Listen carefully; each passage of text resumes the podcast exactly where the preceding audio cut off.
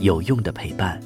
十里铺人民广播电台，您身边最贴心的温暖励志伙伴。Well, I shook hands with the devil down on the south side, and he bought us both a drink. With a pad and a pencil sat by his side, I said, Tell me what you think. I've been looking for my savior, looking for my truth. I even asked my shrink, he brought me down to his level, said, Son, you're not special, you won't find him. Hello，各位亲爱的耳朵们，欢迎你们继续收听到十里铺人民广播电台的精彩节目。现在来到的是出发吧好奇心，我是晶晶。今天的节目当中要跟大家分享到的是一个网络红人，他的名字讲出来真的如雷贯耳，那就是李佳琦。相信这个名字，很多女性朋友们真的都不会太陌生。都快二零二零年了，李佳琦这三个字还是不肯放过我们呢。在刚刚过去的双十一预购开启的第一天，二零一九年十月二十号的晚上，李佳琦又开了一场直播，名义上是跟你分享了双十一的购物清单，实际上是一场大型的下蛊现场。中蛊的人全都乖乖的交出了自己的钱包。这场直播非常的可怕，一开始呢就涌入。了二十万的人，最高观看人数达到了三千多万。后来的人根本都挤不进去。在李佳琦的巧舌如簧之下，三十九种商品，从护肤品到辣椒酱，从口红到按摩沙发，很多一上链接就被哄抢一空。其中一个品牌辣酱，一分钟不到就卖出去了二十万单，产品因为库存不足直接下架了，刷新了快销行业的记录。而买辣椒酱的人当中，甚至有人并不吃辣。那你买来干嘛呀？做李佳琦的事业粉吗？这可能也就是李佳琦的法力所在了。当你看他直播的时候，你的钱似乎就有了自己的想法，自己的脚呢也不听使唤，那就跟着他走了。很多人本来只想买一个精华，后来一不留神买了三个。有人买了精华和卸妆水，还莫名其妙的捎带了一个按摩沙发。有人不信邪的要强势围观，结果不到一分钟就买了十六瓶辣椒酱。第二天醒来，发现还有六七个定金尾款未支付。在九十年代的都市传说当中，老人们会因为吸入迷香而交出自己的银行卡和密码。而这一届年轻人遇到了李佳琦，只要他一喊“所有女生”，你就化身为一个。中式的女兵，服从指挥，说啥买啥。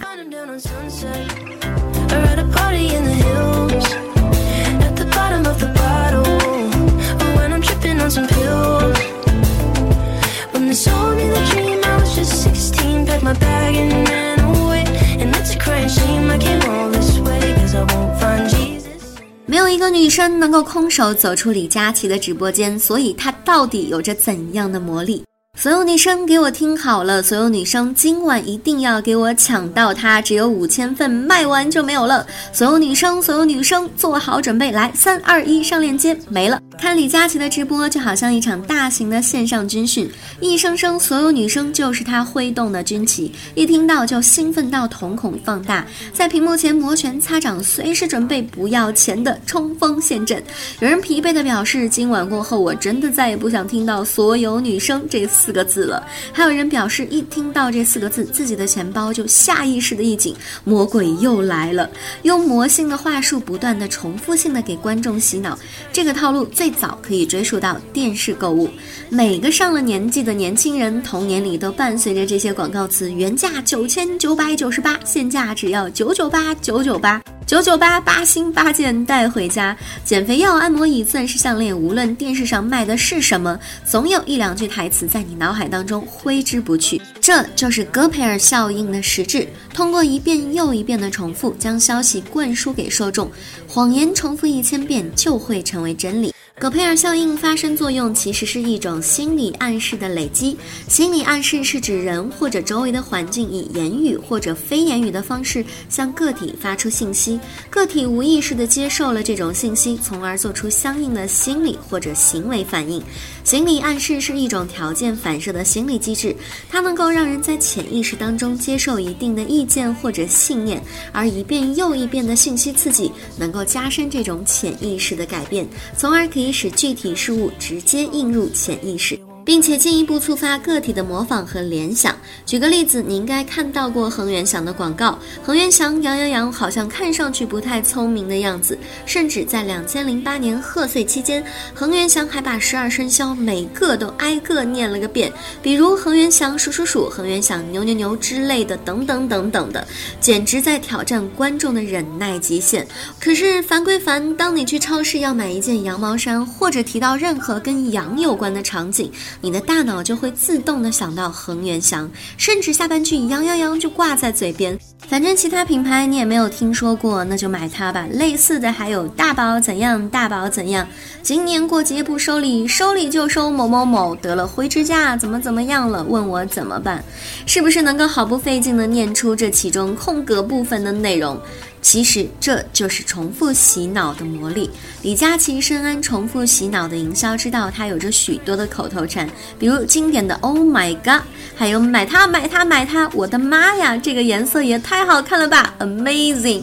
这些词在他的直播当中重复率很高，但不会没有新意，因为他会用叙事、实验场景等方式制造新意。而所有女生买它这种洗脑式的文案，不断的刺激消费者的大脑，占领了观众的。心智一提到 “Oh my God” 等关键词，就会立刻想到李佳琦，所以才有了那句新都市传说：“天不怕地不怕，就怕李佳琦。”Oh my God！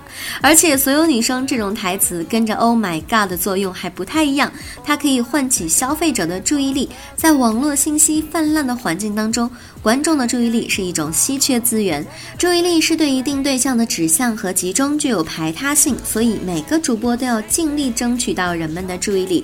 而李佳琦一遍一遍地喊所有女生，就要确保我们注意力的集中，从而打开通往我们意识的大门。当然，这种重复性暗示也不是百发百中的，有些暗示会触发我们的逆反心理，觉得自己完全没有必要，也没有理由接受别人的指手画脚。这可能是因为我们根本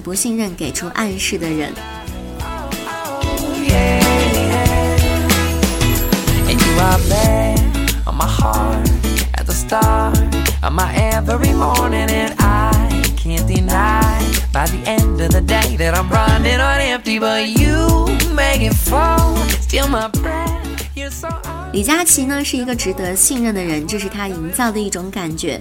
许多人跟着他买买买，完全不会怀疑他在忽悠大家，甚至不觉得这是推销，而是他发自内心的推荐值得买的东西，甚至在为我们观众谋福利。怎么会这个样子呢？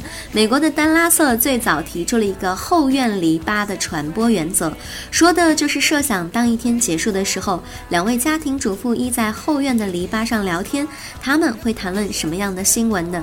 一定是戴安娜王妃生了一个新王子，而不是中东战争或者是英阿之间的福克兰群岛之战。原因就是话题接地气，听众感兴趣。后院篱笆式的传播原则对应的是小城镇的销售方式，这让人充满了安全感。小贩们卖的都是自己种的新鲜瓜果，还会告诉你最近买什么合适。如果你非要挑一种不当季的水果，他们会告诉你先别买。你走的时候，他们在你的菜篮子里多塞了一把葱，甚至可以赊账。总而言之，它能够有效地避免强迫性的销售方式，让消费者觉得面对的是一个邻居或者朋友，他对某个产品非常了解，能够很好的介绍它的优缺点，能给你捎一个还不赚你的钱。李佳琦的网络直播就遵循了这一个原则。虽然你们隔着千山万水，彼此根本不认识，但是本质上就像当代的女孩依在房间里面玩手机，隔着屏幕跟闺蜜聊天种草。她不会讲专业饶舌的话，而且是用非常生活化的描述，极具感染力的表述，在不知不觉当中拉近了你们的关系。譬如十月二十日的直播当中，她一来就说：“带孩子的快去把孩子哄睡，有老公的快去把他安顿好，该洗澡的快。”去给我洗澡。但是洗澡的时候一定要把我放在旁边听，因为我说的每一句话都非常重要。这不就是要跟闺蜜分享重大八卦的本人吗？而且我朋友还真的把手机带去了洗澡间。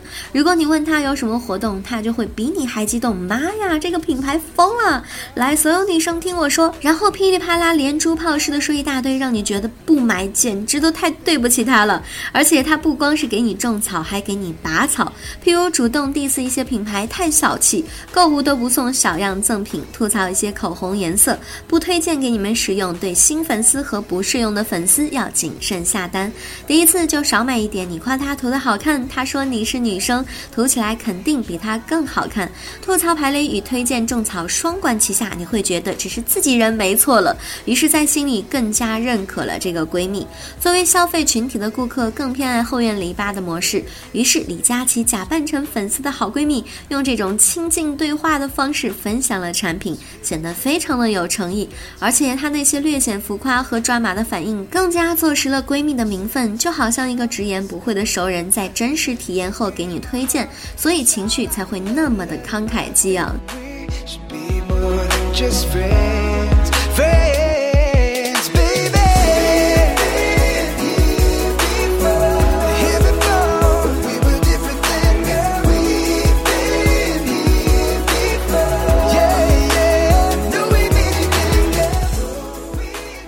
李佳琦直播的人都会有一种强烈的直观感受。太快了，根本来不及反应。他的直播节奏把控的也很好，根本不会给你时间去思考。有人说看李佳琦直播简直就和拍卖会一样，疯狂跳动的数字，极快的成交时间，一切都发生在眨眼之间。你需要在短时间内做出决策，买还是不买，结果往往就跟着买了。有些人刚进直播间的时候，听到他倒数报库存，甚至都没看清他在卖什么，一下子就来了战斗力，马上拿出了抢春运火。车票的干劲，奋勇拼杀，最后成功的截获了十六瓶辣椒酱。回过神来，我是谁？我在哪？我为什么会有这十六瓶辣椒酱？在短时间内临时起意，未加思索，也未充分的考虑结果就做出的决策，被称为即兴决策。这种决策是非理性的，往往会受到情绪激素。环境和认知偏差的影响，消费者喜欢一件商品，并不代表一定会买。只有他肾上激素被激发，并且在短时间内被迫做出决策的时候，才有可能冲动性购物。毕竟激素上头的时间也很有限。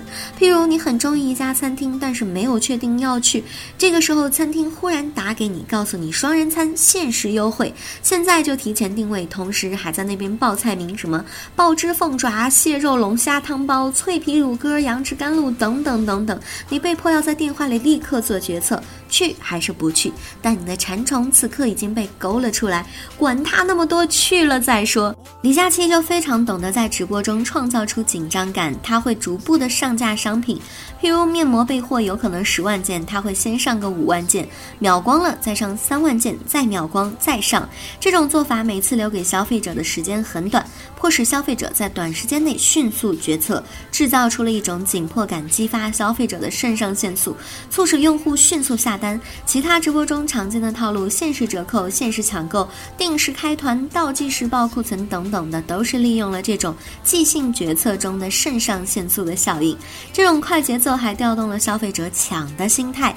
稀缺资源的原则告诉我们，越是稀缺的东西，人们的购买愿望就越强烈。而过时不候、数量有限、卖完下架，都是在强调这种稀。缺性，我们害怕和恐惧失去，且这种恐惧远远的超出了理性思考，所以饥饿营销屡试不爽。而且直播间里所有人都在抢，在这种群体氛围和压力之下，仿佛你不跟着抢就是在吃亏，很少有人能够保持这种独立性。总而言之，李佳琦的套路让人防不胜防，谁的钱都不是大风刮来的，而是李佳琦拿走的。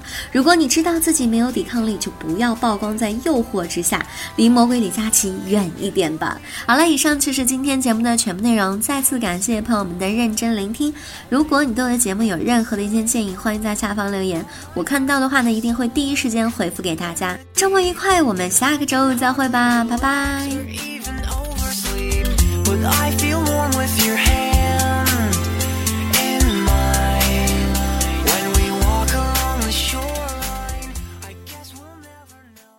本期节目由十里铺人民广播电台制作播出。了解更多的资讯，请关注十里铺人民广播电台的公众微信和新浪、腾讯的官方微博。感谢收听，我们明天再见。